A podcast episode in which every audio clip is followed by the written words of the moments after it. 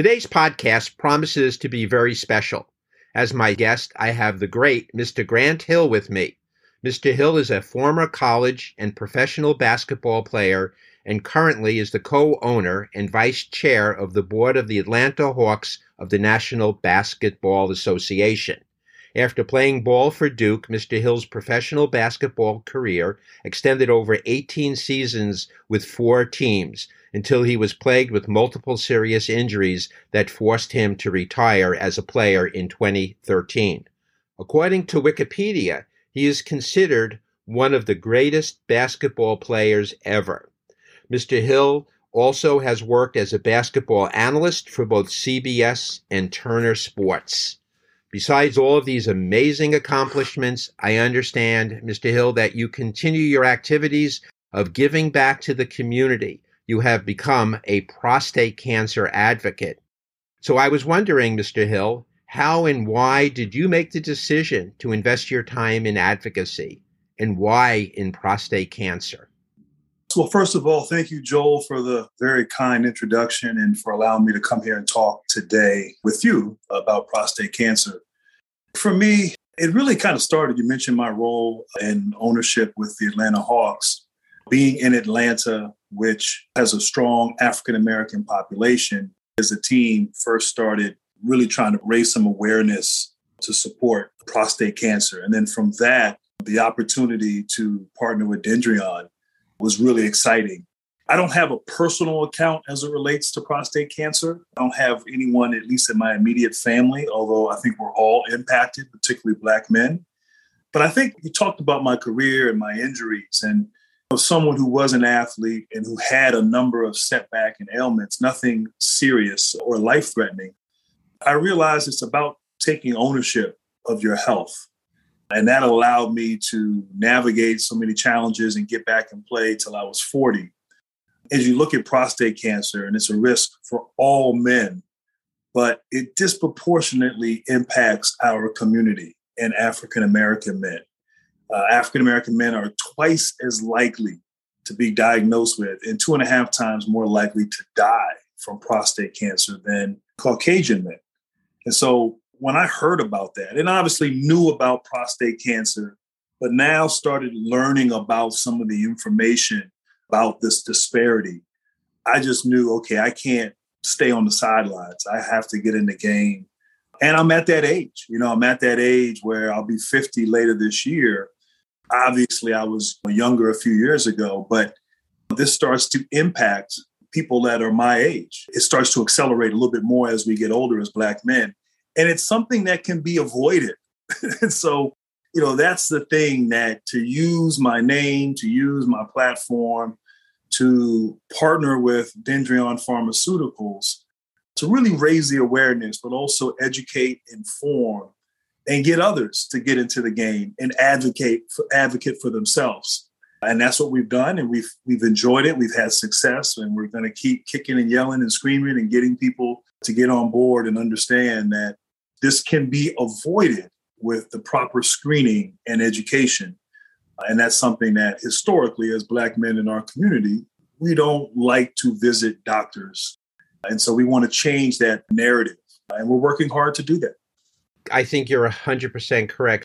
I'm curious in the work that you have done, have you seen particular issues or reasons that Black men don't want to go to the doctor or Black men don't get screened?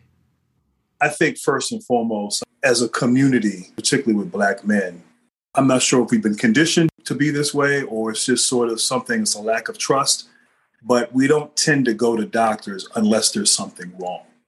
We have to change that, particularly as we get older. There's a lot of reasons behind that. In this scenario, when there's something wrong, obviously it can be life threatening.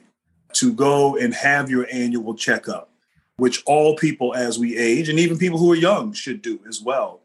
This with the right kind of screening, and I think also with the new kinds of screening, not your old sort of traditional screening, if you will, which I think maybe puts fear in a lot of people. But now things have evolved on the screening front. And so we have to change that because these numbers, I mean, what I said, how it disproportionately impacts and the racial disparities with prostate cancer, this, when detected early, can be treated. I've even encouraged women, you know, women to get in the ears of, of black men, encourage them as well. Sometimes as black men, we need to be pushed, we need to be encouraged. We need to have someone explain to us the importance of it. So, so yeah, I mean, it's, it's, it's like I said, we got to change that narrative, not just as it relates to prostate cancer and those numbers and bringing those numbers down, but just in general, taking care of ourselves, having longevity, taking ownership, much like as an athlete takes ownership of their livelihood and their health. We need Black men to do the same.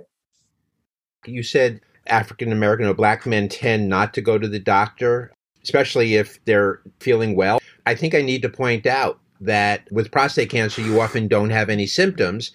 And at the time that you start having symptoms, is the time that it has usually spread outside of the prostate gland. You're now talking about a very serious disease that may not be curable or most likely is not curable. Where if you catch prostate cancer while it's still confined within the prostate gland, it can be cured. Without symptoms, if you're not getting screened, you put yourself at great risk. And as you've mentioned, black men are at a much higher risk. You're obviously out, you're talking to men, you're sharing this really important information. I was just curious if you have any thoughts or plans on how we can better reach the black community.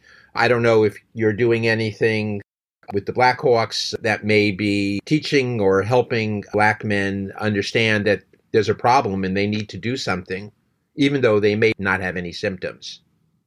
Yeah, no, I mean, it's really incredible. I think I'm someone who for the most part, has been relatively informed on matters that relate to the African American community, and in particular as it relates to health disparities. But I'm embarrassed to say that as of three or four years ago, I was not fully aware of those disparities. I was not fully aware of one in seven African American men will be diagnosed with prostate cancer in their lifetime. I wasn't aware that there's evidence that suggests aggressive prostate cancers are more common in African American men. I wasn't aware that African American men get prostate cancer at a younger age and tend to have that more advanced disease when it's found. Once you hear about this and once you are made aware, you have to take it serious and uh, you have to maybe change your line of thinking. And I think a lot of people just aren't aware. They hear about it. You may know somebody, you may have a family member who uh, who ends up having prostate cancer and, and may actually die as a result. It may be fatal. But I think the education, the information, and the ability to be proactive as it relates to this, I found that a number of people my age, older and younger, know prostate cancer, obviously, but don't fully understand what we're dealing with here. And so to come on your platform, to do media press junkets, to do everything that we're doing to raise awareness and educate is a huge start. And people have been receptive and people have appreciated learning about this. We have a great campaign, uh, the Start Strong campaign, which is obviously to raise awareness of these racial disparities within prostate cancer and also encouraging Black men with prostate cancer to really develop themselves a game plan and working with their doctor. I went through ankle surgeries. I'm not trying to equate an ankle surgery to prostate cancer, but I know when you work in conjunction, you have a game plan, you ask the right questions when you visit a doctor. It gives you a playbook and you know what to follow. And so it's it's one, it's doing what's necessary to prevent it. And then two, if it were to happen and you were to be diagnosed, then what? How do you approach this? How do you attack it? Are you shoulder to shoulder with your doctor? Are you fully aware of all the treatments that are available, what you should be doing? And so that's part of this Start Strong campaign that we d- developed. And we got a great website, www.startstrong.com. But educating people, not assuming that people are aware of these disparities. using your platform and many others to get the word out there, talk about it, and get people to get off the sidelines and get in the game. You're speaking to the heart of what we try to do at Cancer ABCs. Our attitude is that men who are going to do best if they are diagnosed are men who have taken control of their medical care along with their doctors, as you put it, shoulder to shoulder with their doctors. I think that's so important, but really be shoulder to shoulder and an equal partner with their doctors if they're not educated, if they don't know their disease, if they don't know, in this case, prostate cancer, because as you said, good questions are important and you can't have good questions for your doctor if you don't understand the disease. I think that's really vital and I'm really excited to hear that this is something that you're working with on Start Strong. I'm wondering if you could share a little more about Start Strong, what the program is, how you developed it. Just to answer your question, I want to reference the first part of that question. The people who are taking ownership of their health. They're the people who have the annual checkups. They're the people who are going to try to live right, try to do, do healthy things.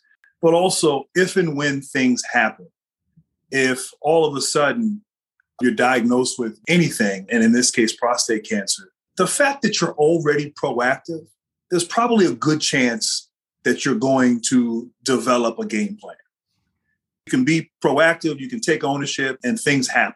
And people get diagnosed, and that happens, and that's part of it's part of being a human, part of part of life. But you give yourself a chance. You give yourself a realistic chance to beat whatever that might be when you're proactive, when you advocate for yourself. So this start strong message is really for those people who aren't in that bucket. It's people who historically have been very nonchalant and carefree when it comes to their health. One of the things that I learned with this campaign, doing this type of work and being an ambassador of sorts to prostate cancer, it's the people who are impacted by these types of diagnoses. When all of a sudden, at a young age, you're diagnosed with this, and unfortunately, it becomes fatal, your family members, spouses, loved ones, children, everyone's impacted by that. The most important thing that you can do, it's selfish, but it's also selfless, is to take care of your health and your wellness. And all we're trying to do with this is encourage people to do that, especially as it's related to prostate cancer. Make those regular doctor's appointments. Ask questions when you're confused. Get a second opinion if needed a lot of times we go to a doctor and we don't fully understand. We don't want to necessarily look foolish or uninformed or uneducated when we hear something that we don't understand. It's your right when you visit a doctor and you leave out that door to understand fully what's happening with you and your body and then what's the plan moving forward. You should understand all of that. And part of the campaign is encouraging people, encouraging patients to be proactive, to get second opinions, to be selfish so you can be selfless and live for your family and those that are loved ones of yours. For those who are diagnosed, understanding and asking doctors about immunotherapies, some of the new treatments that are available that can help you fight this. That's part of being informed having a game plan, knowing how to attack this, and like I said, giving yourself a realistic chance to beat it. We do that in sports. You know, you prepare.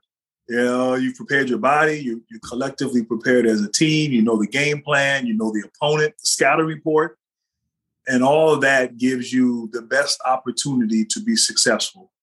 Well, with the Start Strong campaign, we're trying to make sure everyone has the best opportunity to be successful.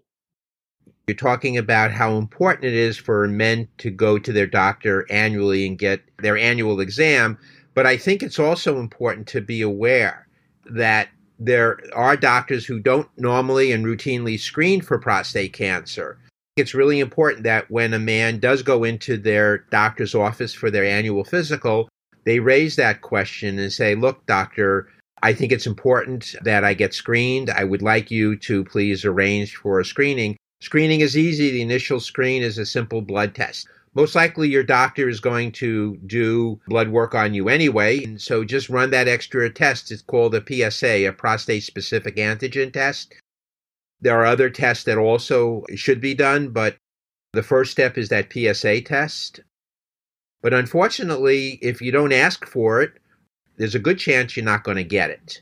It's one thing to go to the doctor, it's another thing to make sure the doctor is doing everything that you want them to do. And how do you get them to do it? You ask for it. You're not going to know the answers to these questions or know what to ask or demand. And I'm going to use that word demand because it's your life unless you educate yourself and you learn from Start Strong. You mentioned earlier on that you've been working with a company called Dendreon. And I do want to be transparent that Cancer ABCs has received support from Dendreon for some of our programs. Could you talk a little bit about Dendreon and the immunotherapy?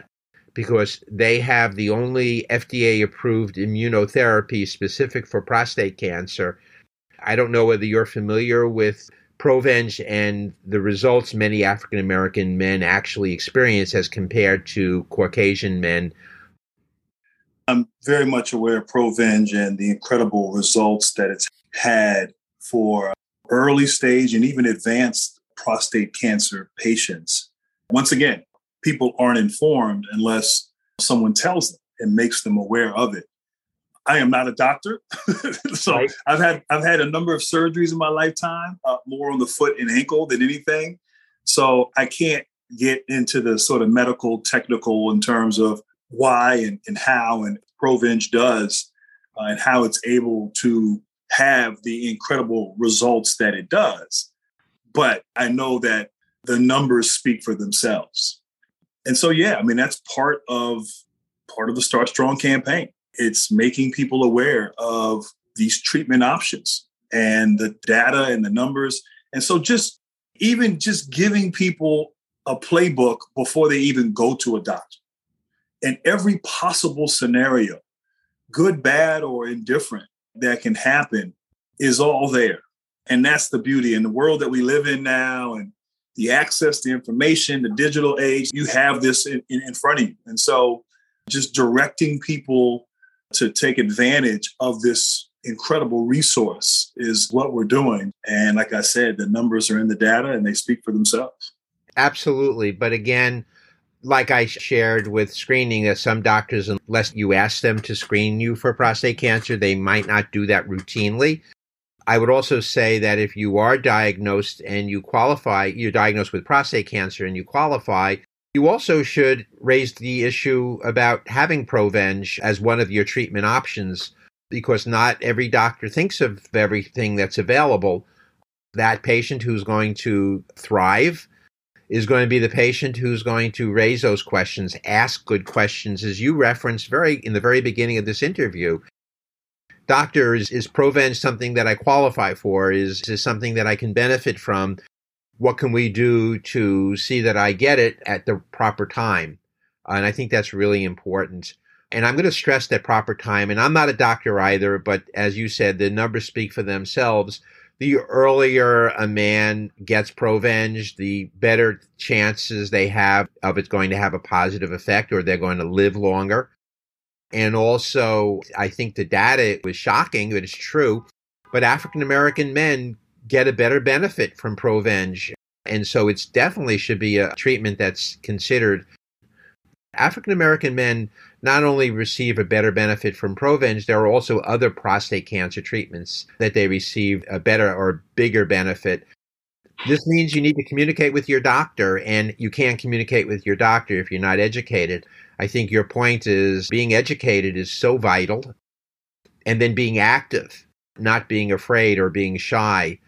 And I wonder if you could talk a little bit about how a man should interact. Yes, I've had an interesting life because I played professional sports until I was 40. And so getting multiple physicals throughout a year, you know, every year, in part because a team has a lot of money tied up and invested in you. And there's insurance and there's a number of things. So you are going to see doctors frequently as a professional athlete. And then you retire. Full disclosure, I probably went three or four years and didn't see a doctor. I think part of that was, and I'm not proud of this at all, but I'm being totally transparent. You know, as an athlete, everything is, for the most part, taken care of. You know, you don't have to go to the doctor's office, they come to you, they come to the practice facility. Everything is easily accessible. And then all of a sudden you retire making your own appointments and you you know you're waiting in the waiting room and, and all these different things and so i had to like okay look i'm you know, I'm getting up there. I have to be smart. And lo and behold, I've gone four years and haven't been to a doctor at all. This is your life. This is your health. All we're trying to do, or all doctors, I think, are trying to do, is to extend one life. I think it's important to understand fully what happened. When I say what happened, like what happened on that visit. I think you have to understand what to ask as you're talking about getting tested for prostate cancer. But I think doctors are human, doctors are trained. Not all doctors are great. Doctors have differing opinions sometimes. There's a reason why we call it practicing medicine. But I also think whatever it is that you hear should make sense. And that's just from my own personal experience. You go to a doctor, ask questions, no question is a bad question. Every question is a good question. And you should leave understanding fully what just transpired on that visit from the testing, the blood testing, to diagnosis, to, to whatever it is that you went through. That should be an important relationship. That should be a relationship you value. But you should also, like I said, ask questions. If things don't make sense, then ask ask until you can get a better understanding of things.